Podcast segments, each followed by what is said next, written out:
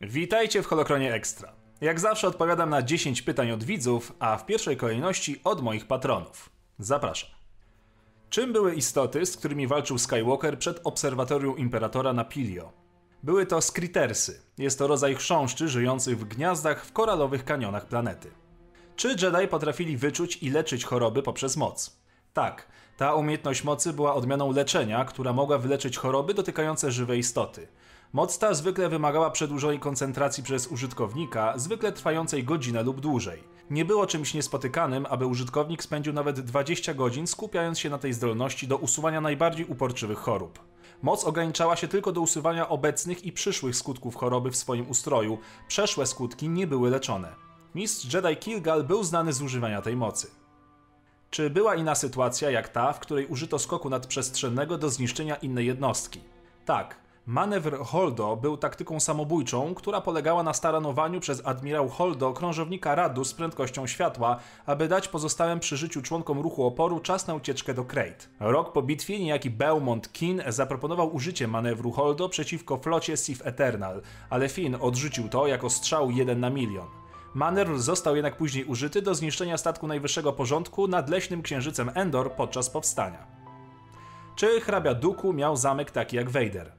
Nie zamek, ale pałac. Przybytek znajdował się na planecie Serenno i był domem dla owego Lorda Sithów. Podczas wojen klonów pałac był chroniony przez droidy bojowe. Pałac stał na prostokątnym obszarze położonym na klifie. Po przyjeździe odwiedzający szli długim, brukowanym chodnikiem, który prowadził do twierdzy i był otoczony po obu stronach trzema ozdobnymi ogrodami. Przed głównym wejściem do pałacu znajdowała się podwójna linia obelisków. Pałac możecie zobaczyć w serialu Clone Wars. Czy istniały rośliny wrażliwe na moc? Tak, przykładem może być tu drzewo Uneti. Jedno z nich rosło w sercu świątyni na Korsent. Innym przykładem może być storczyk Murakami, znany również jako po prostu czarna orchidea, będący gatunkiem rośliny systemu Murakam. Roślina ta była wrażliwa na moc i posiadała dużą liczbę midichlorianów. Mówiono, że łączy się tylko z ludźmi, którzy mają podobne stężenie midichlorianów i potrafią rozmawiać ze sobą za pomocą telepatii. Najczęściej przemawiała ona do Jedi.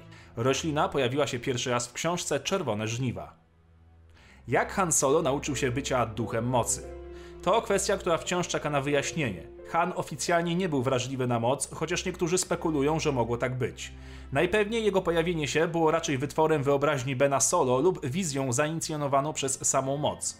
Ben zresztą sam mówi, że rozmawia ze wspomnieniem. Istnieje jednak rozbudowana teoria na ten temat, jeżeli chcecie, to zrobię o tym odcinek.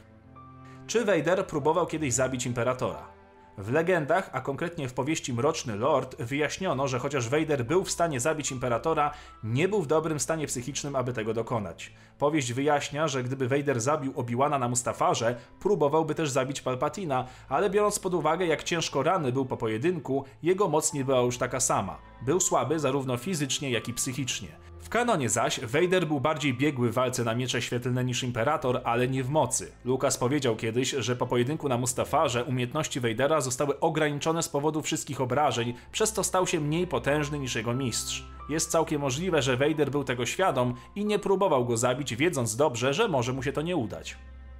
Dlaczego Obi-Wan wydaje się zapominać o tym, że Leia to również Skywalker?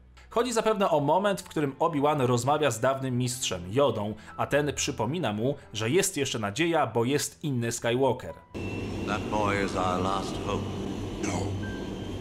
There is another. To może być dziwne, zważywszy, że Obi-Wan osobiście oddał Leję pod opiekę senatora Organy i był przy narodzinach dzieci. O co więc chodzi? Ano o to, że Obi-Wan nie wierzył lub nie wiedział, że Leia jest wrażliwa na moc i może odbudować zakon Jedi, dlatego nie brał jej pod uwagę. Mało tego, później w rozmowie z Luke'em padają słowa. Wynika z tego jasno, że Obi-Wan był świadom istnienia Lei. Skąd Iwoki miały suknię dla Lei? Wpierw Iwoki okazują się jeść ludzi, potem mają dla nich garderobę. Jest to kolejny przykład dziurawego scenariusza Lucasa, ale dla dobra historii przymykamy oko na takie rodzynki. Legendy wyjaśniają, że na Endorze wcześniej już lądowały statki, a Iwoki miały kontakt z innymi cywilizacjami. Nie mówiąc już o tym, że na planecie było mnóstwo imperialnego wojska i kontrahentów. Teoretycznie więc znalezienie ludzkiego ubioru nie było niczym niemożliwym, gorzej jeżeli Leia nosiła suknię kobiety, która została przez Iwoki zjedzona. Co stało się z mieczem Qui-Gon Jinna po jego śmierci? W kanonie miecz zostaje oddany do świątyni Jedi przez Obi-Wana. W legendach zaś sytuacja wygląda tak samo, tyle że Obi-Wan po stracie swojego miecza podczas pojedynku zmuszony był używać ostrza swojego mistrza, m.in. podczas misji na Zona Masekot. Potem miecz wrócił do świątyni Jedi, a Obi-Wan zbudował swoje nowe ostrze. To wszystko na dzisiaj. Pamiętajcie, by zadawać pytania w komentarzach i że pierwszeństwo mają patroni serii. Dziękuję za oglądanie, odwiedzajcie Discorda i niech moc zawsze będzie z wami.